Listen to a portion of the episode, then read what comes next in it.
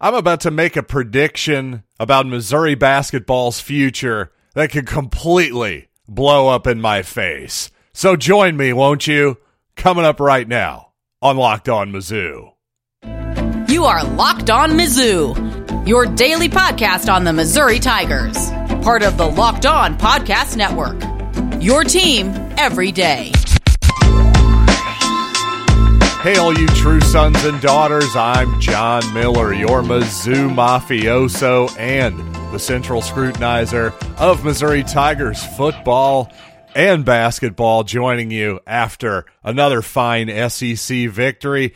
And this episode is brought to you by FanDuel Sportsbook, official sportsbook of Locked On. Make every moment more. Visit fanduel.com slash locked on today to get started. And you know what? Of course, I do want to talk about the Missouri LSU game last night. Another solid victory for Missouri, another fabulous offensive performance by our Missouri Tigers. But first, I want to talk about the future of this team. It really occurred to me today, just thinking about something that I really believe in. This is just a pure prediction on my part. This is just me kind of adding two and two together, adding all the pieces, thinking about what could happen and what is most likely to happen next season for your Missouri Tiger basketball team. And I really think that Kobe Brown and Isaiah Mosley are going to come back next year. The more I think about it, and let's start with Isaiah Mosley. How about him? Here's a guy who certainly had NBA aspirations coming into this season. I think a lot of people assumed that Isaiah Mosley would play a season at Missouri and, and test the waters at the pro level after this year. But you know what? Obviously, this season has not gone according to plan for Isaiah so far. And or or the Tigers or or the fans for that matter like you and me. But you know what? Obviously, he's starting to settle in and play good basketball for Missouri. And most importantly, seems like he's having a lot of fun playing big time basketball in front of a big time crowd and atmosphere in his hometown. I don't know that we could have said that a couple months ago, but it seems like Isaiah really has, as Dennis Gates sort of alluded to a couple months ago. Well, it seems like he sure is starting to acclimate himself into the program. But if you think about it, well, maybe Isaiah's having fun this year, but maybe he still, obviously, I should say, he still has pro aspirations. But to me, I, I just don't see those coming to fruition after this season. Sure, he could go overseas and play somewhere, no question about that, and make a decent amount of money doing so. But you got to say, in this day and age, in the new world we live in, this is not three, four, five years ago when, yes, this was still tr- truly, purely amateur athletics. In the new world of name, image, and likeness, well, you can make some money playing college basketball these days. Even six figures, even seven figures, supposedly. Now, I'm not saying that's what Isaiah's getting. I have no idea what Isaiah's getting. I'm not going to speculate. But if you've heard the speculation, he got some significant money to come to Missouri. That that's all I'll say there. So if I can assume that there's some significant money there for Isaiah Mosley to play next season as well, well, to me, if I'm Mosley, I'd rather do that for another year than play in Greece. No offense to the nice people of Greece. It's a beautiful place, a wonderful place to play some basketball, but hey, if I'm Isaiah Mosley and I can play in my hometown for one more year and be the big man on campus, well, that sounds pretty good to me, especially since that might actually be a better path potentially to the NBA because Isaiah still has NBA talent. And that's the thing. It's six foot five with some long arms and playmaking ability, scoring ability on top of that. He can be a really interesting guy, but on paper, I'm sorry, right now, the numbers, it's just not going to excite anybody. I got a little bit of pushback from some people who acted like I was making drama about, well, why are you pointing out that Isaiah Mosley doesn't isn't been shooting a lot of free throws this season? Well, it's really simple because especially if you're going to if your three-point shooting is going to be down. Just on paper, if I'm an NBA scout, I'm saying, well, this guy's shooting 29% from 3 in the SEC at the high major level. That tells me that's not good enough for him to shoot at the next level. And on top of that, he's not getting to the foul line either. Again, just eight free throw attempts all season and zero in the past few games, by the way. That hasn't really changed since he's come back after his, you know, multiple game sabbatical there.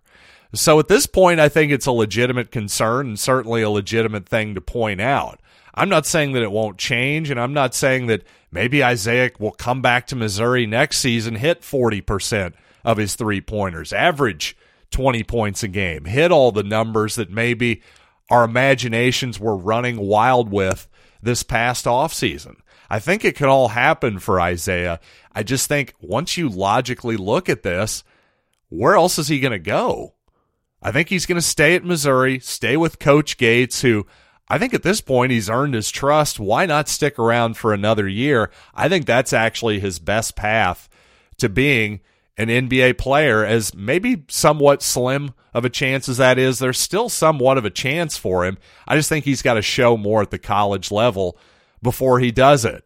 And if I'm wrong, well, you know what? International ball is still going to be there a year from now, a year longer. And guess what? Once again, NIL, you can make some money while you're at it. And by the way, Kobe Brown, the other person I brought up in this equation, well, I said in the preseason that, hey, Kobe Brown is a versatile basketball player, and that plays at the pro level. He can move. He's a legit six foot nine from what I've seen, a thick guy at 250 pounds of mostly muscle, it would seem, from the outside looking in. He's an impressive basketball player, but I just said, again, hate to be reductive, but he's going to have to knock down some three pointers.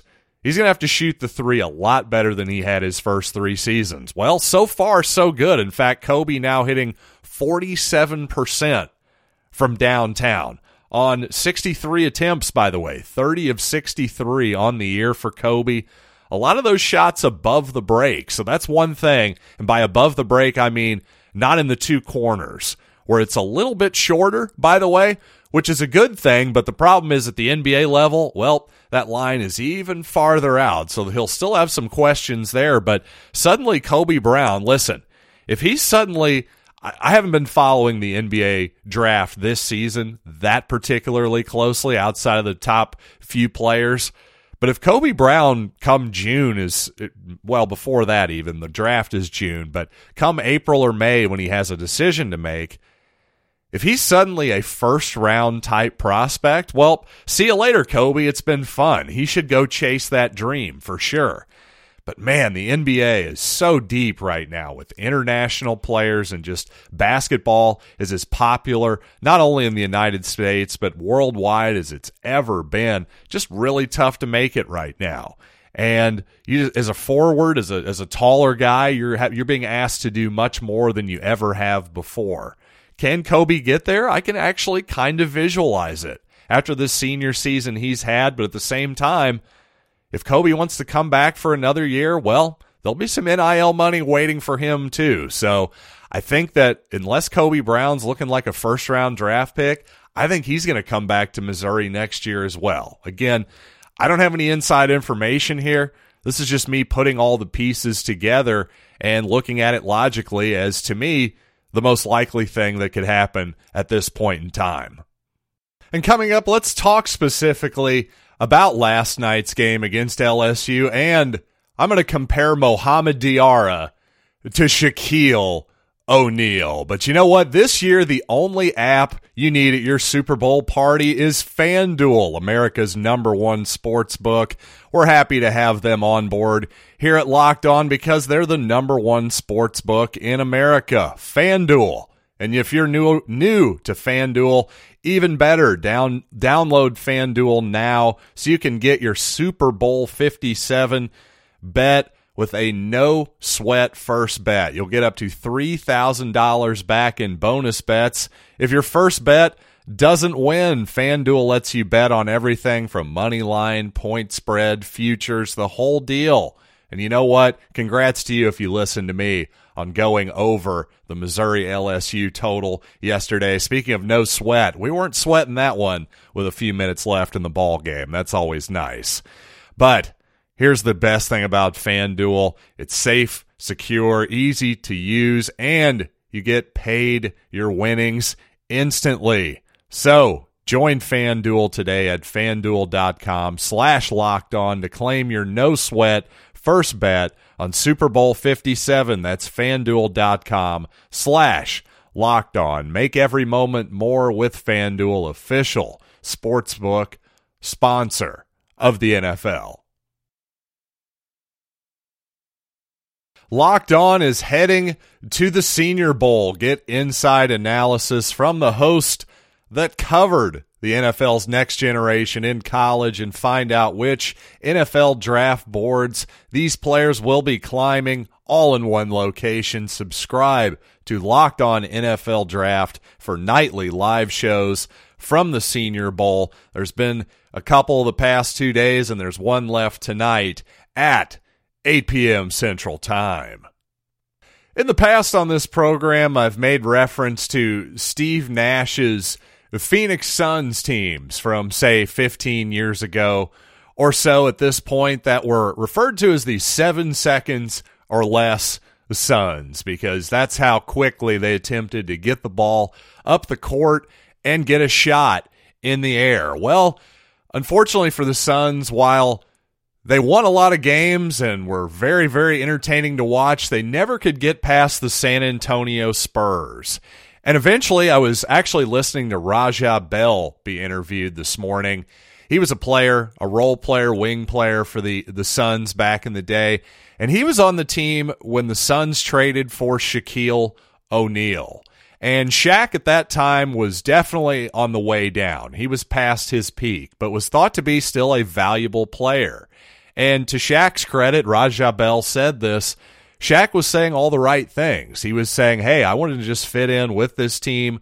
I want to run with them. You guys, I'll just be a, a guy that f- tries to fit in and complement what you all do. But unfortunately, it just never worked. In fact, the Suns did have to slow down to do what Shaq did best. And well, that was the beginning of the end for that era of that particular basketball team.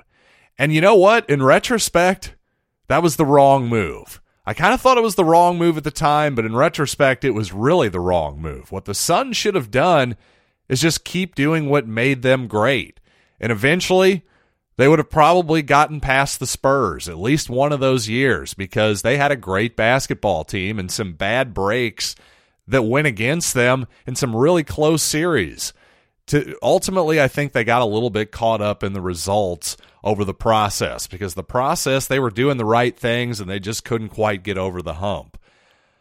But again, they got wrapped up in this idea that they needed somebody to beat Tim Duncan. Well, if you're a Missouri fan or a Missouri coach, it's sort of easy to think, well, we need our version of Shaquille O'Neal to grab every rebound and block every shot in the paint and all that good stuff. Well, my point is here here's the beauty of Mohamed Diarra because to me he's a guy that you could almost say was like the mid-season Shaq trade in a way because oh hey here's this big guy all of a sudden that we have to fit into this sort of spread him out run and gun kind of team a team that is one of the abs in terms of just average height is one of the shortest teams in the entire country but yet one of the elite offenses in the entire country as well.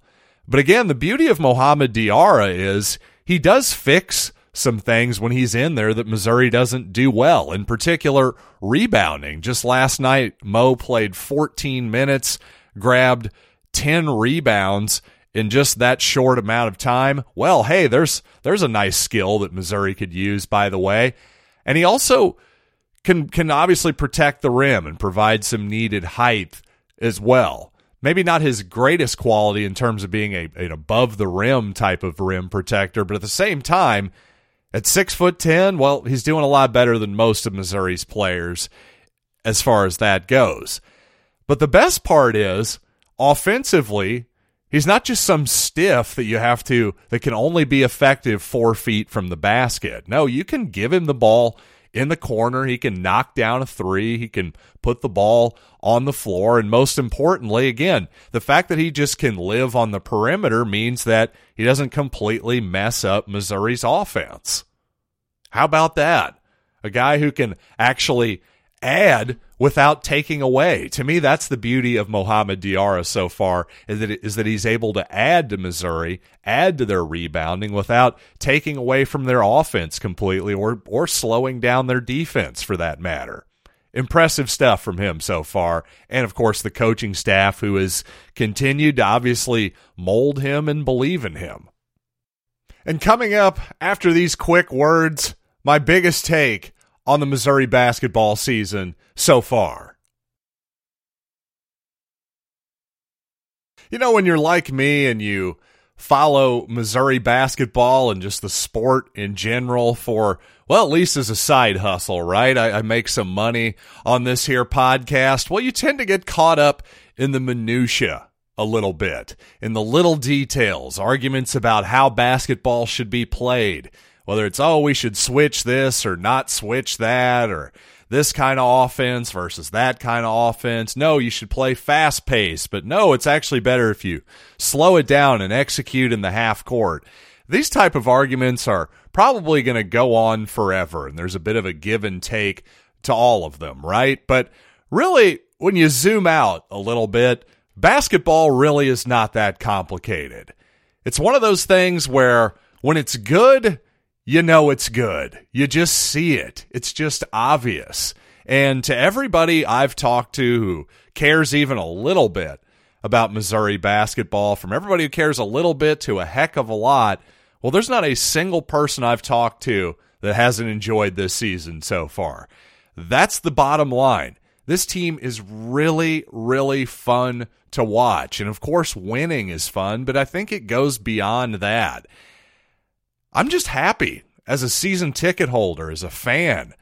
This is no longer a chore or a habit or an obligation for me. This is something that I look forward to once again. And don't get me wrong, I really enjoyed the 2021 Missouri basketball team for what it was a hard nosed group of, of seniors and guys that I had watched for a long time for the most part, including Jeremiah Tilmon, Dru Smith, and Xavier Pinson and those guys. But at the same time, that was obviously the COVID season where what there was 1,500 people in Mizzou Arena or something like that. The whole thing was just sort of bizarre. And then, of course, you had the Kim Anderson eras and a lot and a lot of Cuonzo Martin situations that sort of failed to live up to the hype. And, you know, again, just to see what Missouri has done in year one and to watch LSU last night. I mean, their LSU